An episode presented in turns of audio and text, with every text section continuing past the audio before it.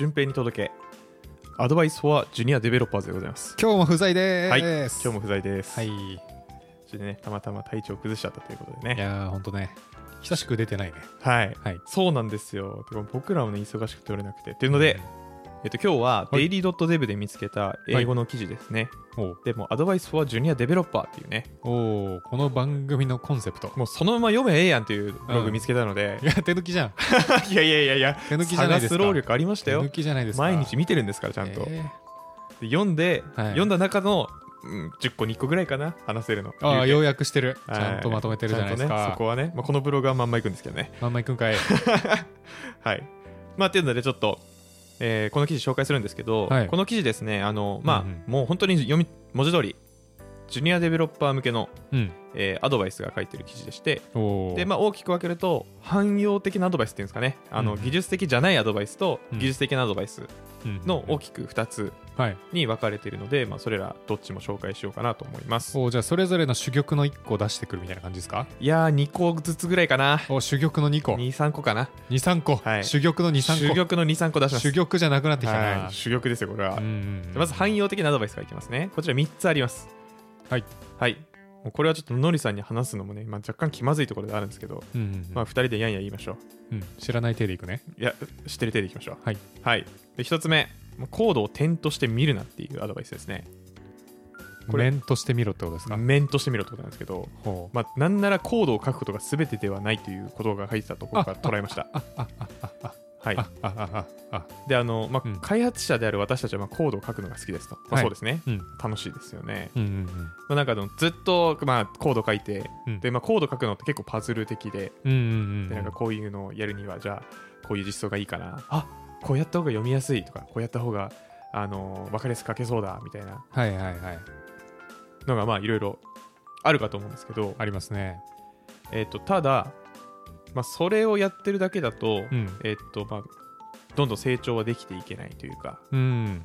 それ以外にもなんかなんだろうコードを勉強するためにコードをいいコードを書くためにはコードだけやってればいいわけじゃないと、わかる。はい。わかります？あり。どんな感じですか？わかるって。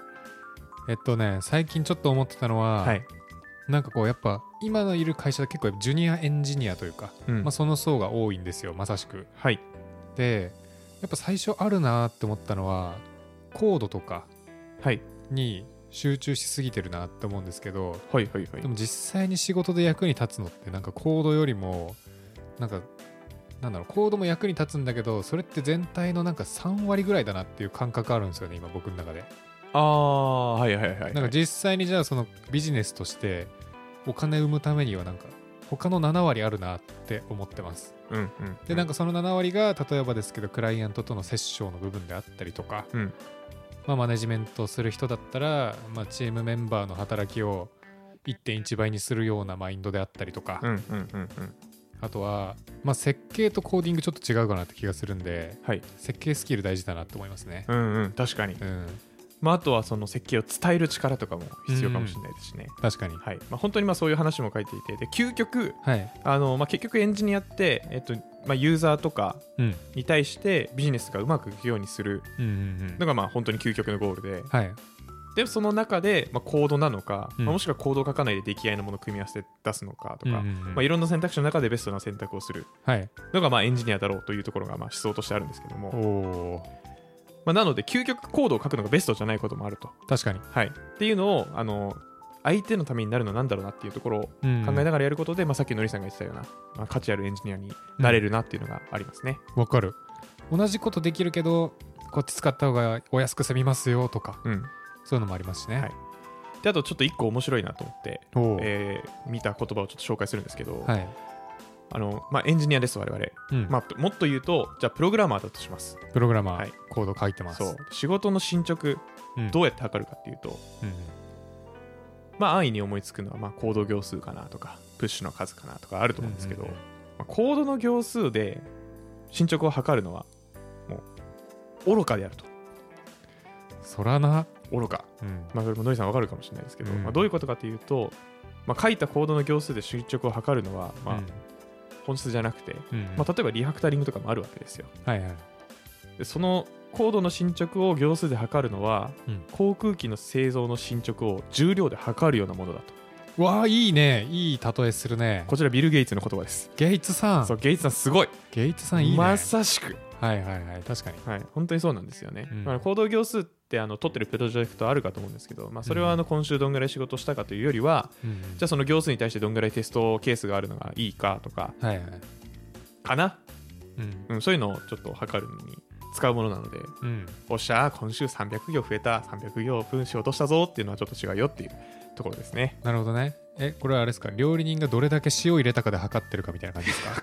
くそうかなどうなんでしょうね。うわー絶妙に違いそうな反応してる。いや違うとは思うんだ違うよねですよね。うん。それは違いますよね。そうだよね。うん。ちょっと料理人の KPI なんだかわかんないですけど、まあそうだよね。まあちょっと飛行機の例えがもう本当にはい。この上ないと思います。確かに。はい。これ一つ目、まあ、うん。コードだけじゃないぞって話ですね。うんうん。次二つ目、ソフトウェアデザインマターっていう、まあ、ポイントなんですけど、ほう。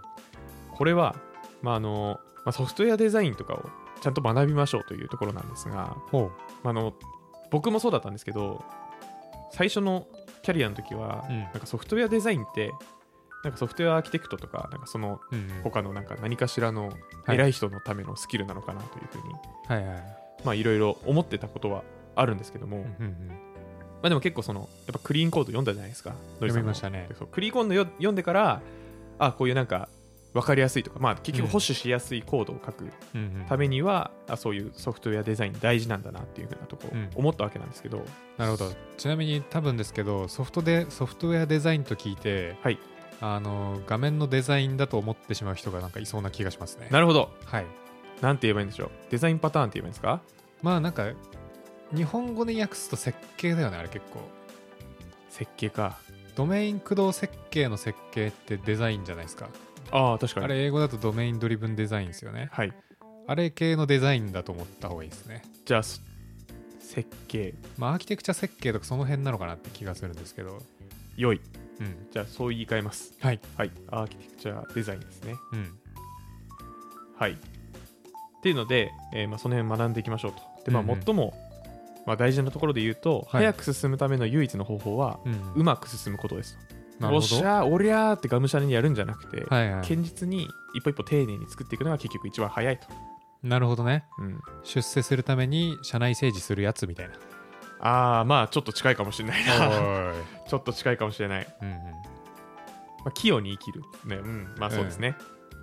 ちゃんとね、周りを固めてってってことですよね。そうそうそうそうそう根回しちゃんとやってますぜみたいそうそうそう。はい。まあでも、ただ、結構学ぶの大変ですよね、あれ。なうん言うても、僕もまだ、てかなんか、ああいうアーキテクチャ系って、うん。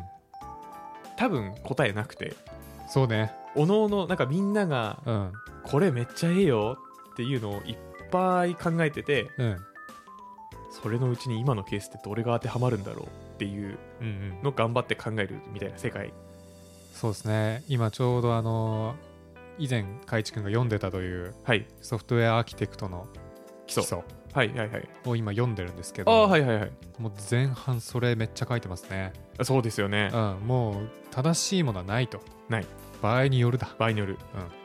一番読者としては嫌ですよね、それ。うん いやそうだ、教えてほしいよ。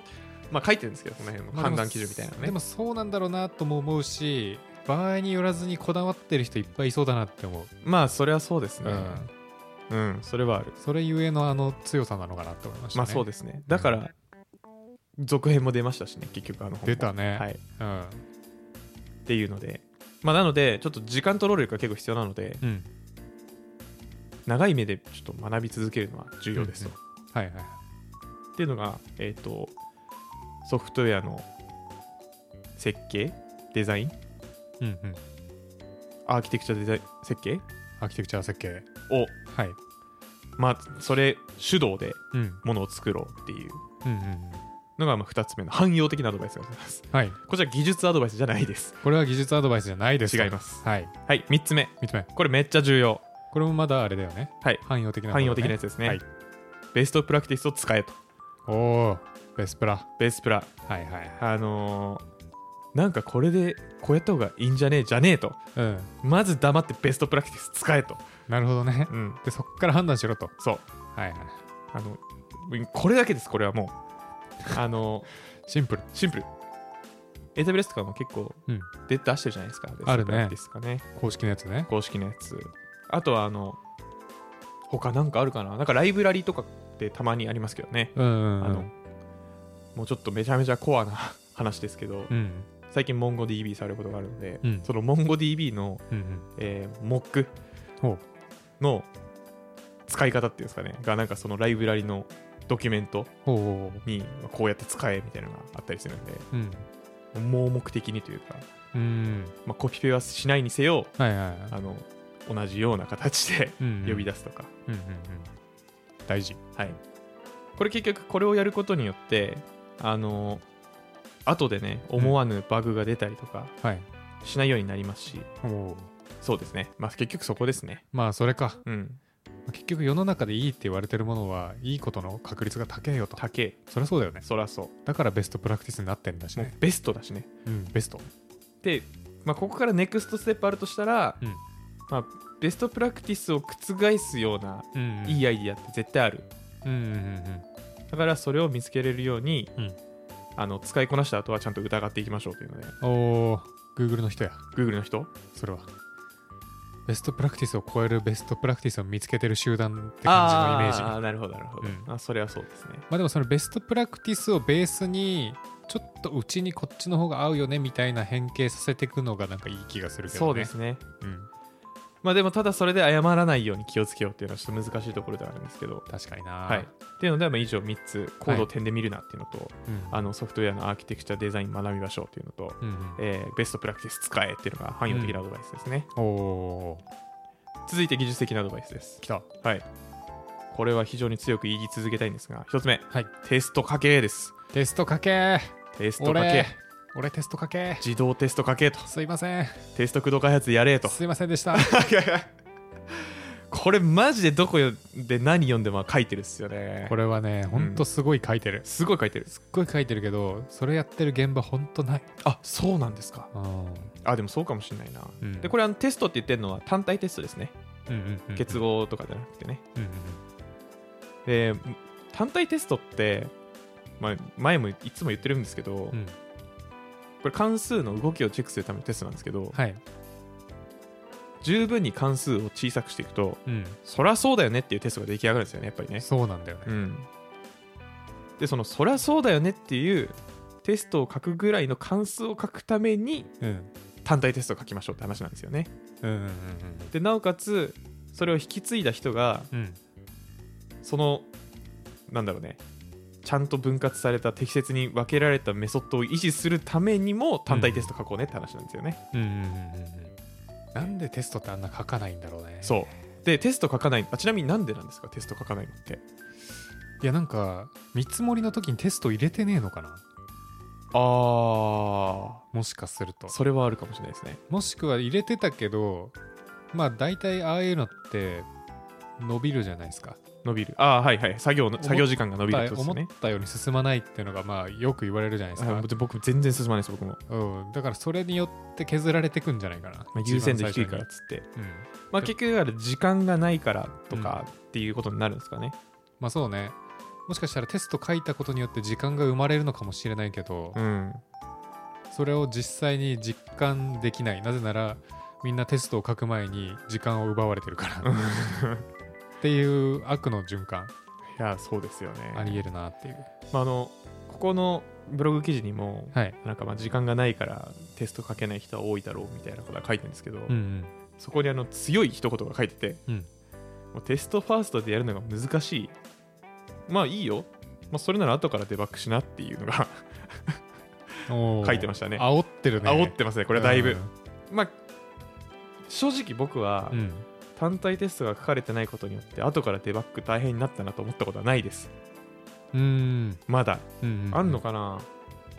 まだあんま正直ないんですけど、はいはい。だからそんなにひどいコードを運用というかなんだろうな保守というか更新公開した記憶がないからなのかもしれないですけどうんうんまあでも究極マジで好き勝手書けちゃうので test first じゃないと、うん。確かに。うん。めちゃめちゃ stateful な関数書くやんみたいな グローバル変数こんな編集しまくるんだみたいな。いや見たことないですよ。見たことないんですけどそういうことできちゃうんで単体テスト書かないと、ーうんうんうん。っていうのもあって、えー書いてねっていうふうに言ってるんだと思ってます。なるほど。はい。まあ本当に設計が良くないです。良くなくなっちゃいますからね。まあそうですね、テスト書きやすいコードがいいコードっていうのもよく言われますからね。ああでもそうなんですね。ひどい関数は本当になんかもう1個がもうスパゲッティだるまではい。コードのテストしようがないみたいなのありますからはいはいねはい。本当ですよね、うん。そう。だけど最初からテストさえ書いておけばまあその流度で書けるよねってことよね。うんうん。そうですそうです。うん。はい。分かってはいます。いやですよね。実践にするだけです。はい、そこがむずいです。いやねちょっと僕はたまたま最初のプロジェクトがテストはい。マストなプロジェクトだったので、うん癖づけようとしてて今あのプロジェクトしてとしては、うんマストじゃなくてうん努力目標なんですけどかたくなにやってますね。かたくなにやってんだ。かたくなにやって素ます。晴らしいよあの仕事が若干遅れてまでもかたくなにやってます。あ素晴らしい。ね。それじゃないですか？強制。うん。うんちょっと怒られるかな？わかんないけど。はい。僕のやり方なんですいませんっていう感じですけど、うんうん はい。次、はい。これは抜粋しますが、うん。ちょっと途中を飛ばして、え2つ目オブジェクト思考のコードを書きましょう。っていううん。2つ目ですね。これ順平君ちゃんとやってると。素晴らしいと思うんですけど僕は若干やりきれてないほのでまあやんなきゃなと思いました。で取り上げられてたのがソリッド原則ですね。うおおはい。よく聞くやつ。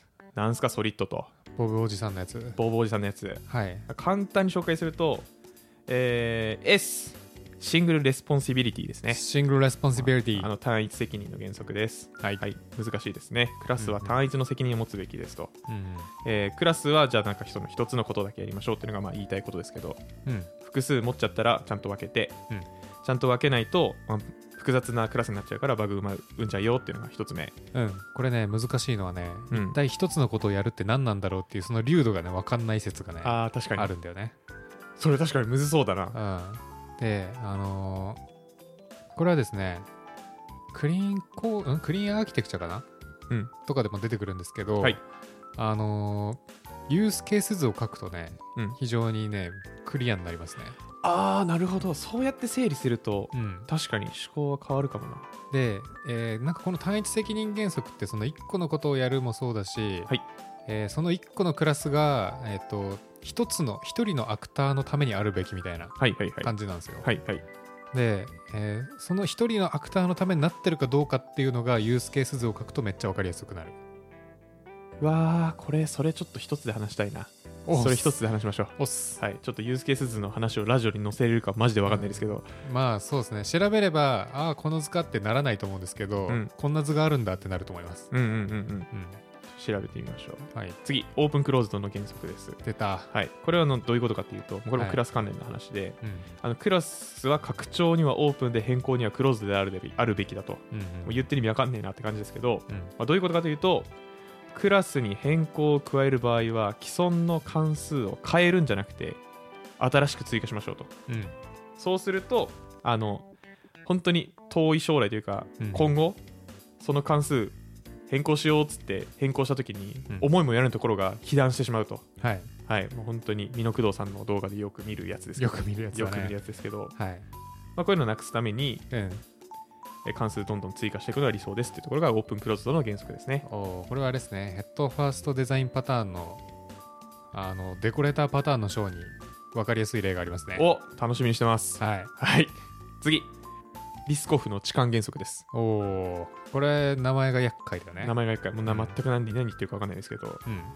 まあこれはあのクラスって親子がいて、うん、で、まあ、親と子。で子クラスは親クラスと同じものを実行できるようにしましょうねっていうのがうん。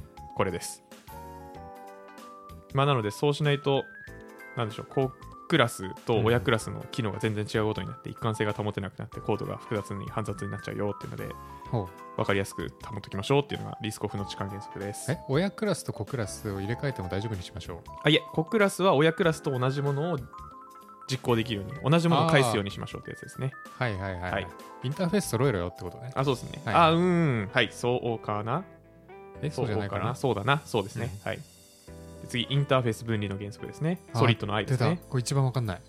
これはあのクライアントが使用しないメソッドへの依存を強制すべきではない、クラスが実行に必要するもの必要なものだけ実行する必要があると。なんて言うんでしょう。無駄なことを動かすなと。必要最低限に公開しろと。そうかな。あの例えばですよ、うん。うわこの関数とこの関数似てるな。じゃあこれ1個まとめにしちゃおうみたいなことをするとうん呼び出さなくていい DB のゲ、えっと、セレクトとか入ってるけどこの結果後で捨てるからとりあえず取っとこうみたいなっ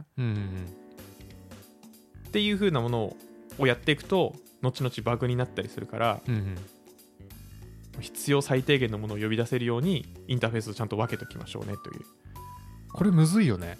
あのーオブジェクト思考ってさ、はい繰り返しの重複をなくすために作られたみたいなところあるじゃないですか。繰り返しの重複。あはいはいはいはい。だけどはい、えっと、インターフェース分離の原則によると似てるからっつって気軽にまとめちゃいけないよっていうことだよねだって。あそうですね。はい。インターフェースの分にもそうですね。なんかこうここもオブジェクト思考のメリット享受する部分と分けるべき部分のなんかさじ加減がめちゃむずいところな気がしますね。いやそれちょっと思うんですよオブジェクト思考勉強してて。うん。ちょっとそれは別の話にしましょう。はい、まあ、簡単超過なんで。さ最後、D ソリッドの D 依存性逆転の法則ですね。あ出た。はい。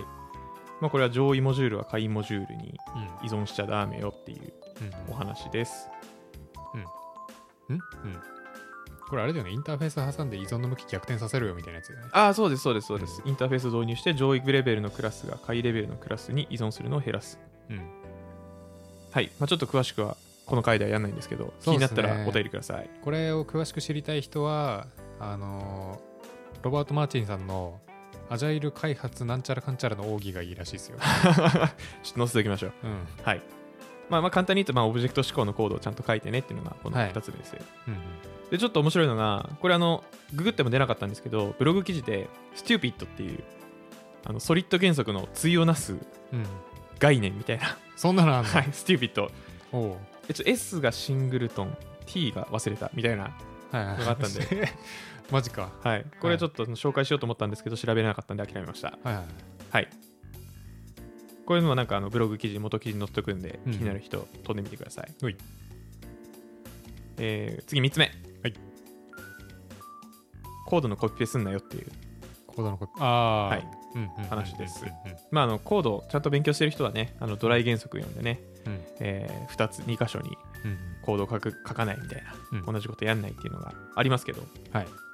ただ善意でドライを追求するとうんうん。あのやりすぎだったりあとはなんか複雑さなんかたまたま複雑になっちゃうことにつながりますと、おう。そこでウェットの法則。ドライからのウェット。ドライからのウェット。わあ、おしゃれ。right うん。every twice なんだっけ？まあ2回までは OK っていう法則ですね。2回まで OK なの？これは2回まで共有するっていうことを言ってましたね、あ、そうなんだ。うん3回目で、えーその重複を排除するみたいなうーん。まあでもここから学ぶべきはあの本当にコピペしてはならないですとうんうんコピペってねフィットしてない場合が結構多いのでうん。うん。であと見ててねちょっとストレスフル、確かに。うん、なのでそういうのやんないようにしましょうねそうね、コピペしてる自分がいたら、設計に何かあるんじゃないかとそう思えと。その通りはい。その通りラストはい見たら分かるコードを書きましょうおおー。ダブルコードまあ types names and comments っていう見出しついてるんですけどほう。あのマジで言ってる意味分からなかったですよなんかこの types names and comments っていう型名前そそれとコメントっていうあタイトル区切られてんだ。はいうん。まあでも言いたいことはそういうことで。でまあこれもよく言われる話ですよね。リーダブルなコードを書きましょう。じゃあリーダブルなコードを書くにはどうしたらいいか。一つ、はい。えー単一機能にしましょう。関数は。うんうんうん。そうすると命名も迷いませんと。うんうん。名前つきやすくなるよ。ネームズじゃん。names ああそういうこと？命名じゃない？うん。であとはもう関数もギリギリまで抽出しましょうと、うん？あの抽出っていうのは、うん。えー最初なんだろうな。例えばじゃあユーザーを作るっていうふわっとした関数をボーンってやったら、はいはい。そっからじゃあ DB に書き込むっていうやつが抽出されるじゃないですかちっちゃく。はいはいはいはい。みたいなイメージで抽出って言ってるんですけどほう。もうそこからなんか関数から雫を落としてって雫を落としてって雫を落としてってちっちゃくしましょうみたいな。ほそういうおしゃれな書き方してましたね。うなるほどね。はい。であとはまあ状態。うんつけないとか型をちゃんと活かして。タイプス。そう、はい。パラメーターの形違かったらちゃんとこのパラメーターの型が違うからこの型に入れてねっていう丁寧なエラー返しましょうとか。うんうんうんあとはいろんな型を返す関数を作るなとか、ああなるほどね。そうそうそう。ミックスドにすんなよと。ミックスドにするんだって。はいはいあとテストかけって書いてましたね。テストかけ2回目。2 繰り返し。回目。お前はこれあのウェットの法則にのっとってますね、このブログは。本当だね。ウェット来たよ。2回目。はい。っていうのがまあ以上技術的なアドバイスですね。これはあの結構、えーめちゃばついちゃったんで、うん気になる方は読んでほしいんですけど。そうね。むずいのが多いねでも。むずい。これね、そう超初心者じゃないなと思ったのが、うん。あのこれ最後にジュニアエンジニアこれ読めっていうのがあったんですけどクリーンコードとか。うーん。まあちょっと本ねあと他日本語の本がなかったんで、うん。クリーンコードだけ紹介させていただくんですけどはい。あと一個気になったのが Apprenticeship Patterns っていう。 Apprenticeship Pattern ですね。はい、はいはい。本が紹介されててうんうん。これちょっと日本語の本ないんですけど apprenticeship ってな意味わかります？ apprenticeship でしょ？はい。ちょっと待って。俺の言語能力から推測していい？あはい。 apprenticeship。なんかこう見せるみたいな。見習いって意味なんですけど。はい いや僕も分かんなくて、見習いのパターンっていう本。気になりません？どういうこと？で何書いてんのかなと思って、うん。オライリーの URL 飛んだら。オライリーなんだしかも。あオライリーで出てましたね、はい。まあ英語の本なんですけど。うん。なんか初心者向けの初級者が初級者向けのもっといいエンジニアになるためにっていうのがいろいろ書いてる本で。うーんあでじゃあ別にコードのパターンとかじゃなくても本当にいろんもの含めてる感じあはい本当に何でしょう。なうん。ソフトスキルからソフトウェアスキルまでって感じな気がしましたね、うんもうなんかその仕事に疲れた時はどうやってモチベーションを持ったらいいかとか、うん。あとちょっとキラーワードだったのがもし学習に詰まった時は、うん。あなたが最下位になれるようなうん。コミュニティを探して入れとか、うーん。なんかパワーパワーある感じの本だなっていうのを見てましたねえー、日本語訳出てほしいな、ねちょっと気になるんですけどね、うん。まあちょっと日本語訳あるのはクリーンコードだけだったんですけどクリーンコードむずくないですか、クリーンコードむずい。むずいっすよね、むずい。うん。でも学びは多い。学びは多いですね、うん。23年目に読んでほしいぐらいですけど。うん。とか書いてたんでねこれもちょっと気になってました。まあうん。ブログも紹介されてたんですよ。ほでブログちょっと見れてないんですけど、うはいはい。まあ新たなネタの宝庫かなと思ってはいるので。マジか、はい、気になるところがあったら紹介しようかなと思います。お。いいね。これ海外の情報を発信していくポッドキャストとして、はい、うん、ちょっとね、読みやすいんでね、やっぱり。あと英語勉強のモチベーションがあるんで、ああ確かにね。うん、さすがにね。常に3位にあるからね。いや2位だっけ。常に3位。はい。なので、まあ、技術的な方で言うと、はい。テスト書けと、うん。オブジェクト思考でコード書けと、うんうんえーコピペすんなと、うん。うん見たら分かるやつ書けと。なるほどねまあ、これはあの、アドバイス for Junior Developer らしいですね。いやそうねよく言われてるけどじゃあそこをどうするかっていうのはちょっとね実践むずいですね。この番組でサポートしていきたいと思いますのでそうですね。え悩んでたら言ってください。まあうん僕らも本当に手探りやりながらでも、まあ、なんとか実践しようと頑張ってるところではあるので、え本当それだよね、うんはい。はいっていうのが以上です。うんためになりますアフタートークいいですか？はい。あの、まず僕、無事30歳になって、おおおめでとうございます。ありがとうございます。で、はい。まあ、30になっても意外に子供だなって思ってるんですけど、はい。まあ、ただ、今までこの30年で、俺がなりたかった30歳とのギャップなんだって思った時に、ほうほう。ーんって考えて、ううん。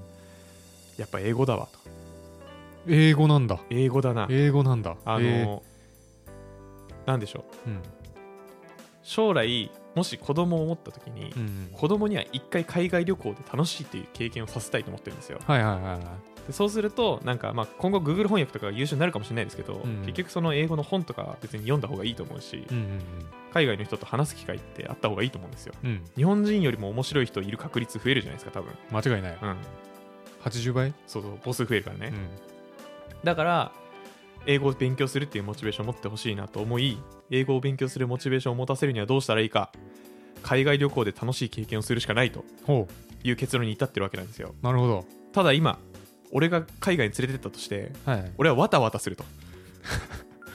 お父さんかっこ悪い、とかうん。まあなんかね嫌な経験されるのも嫌だなと思うので、うんまあ、英会話したいっていうわけでもないんですけど、うんうんまあギリギリ喋れれば何でもいいんで、まあ、もうちょっと英語やろうかなというところで、うん。うんちょっと英語記事を読むモチベーションが若干今上がってます。おーいいですね。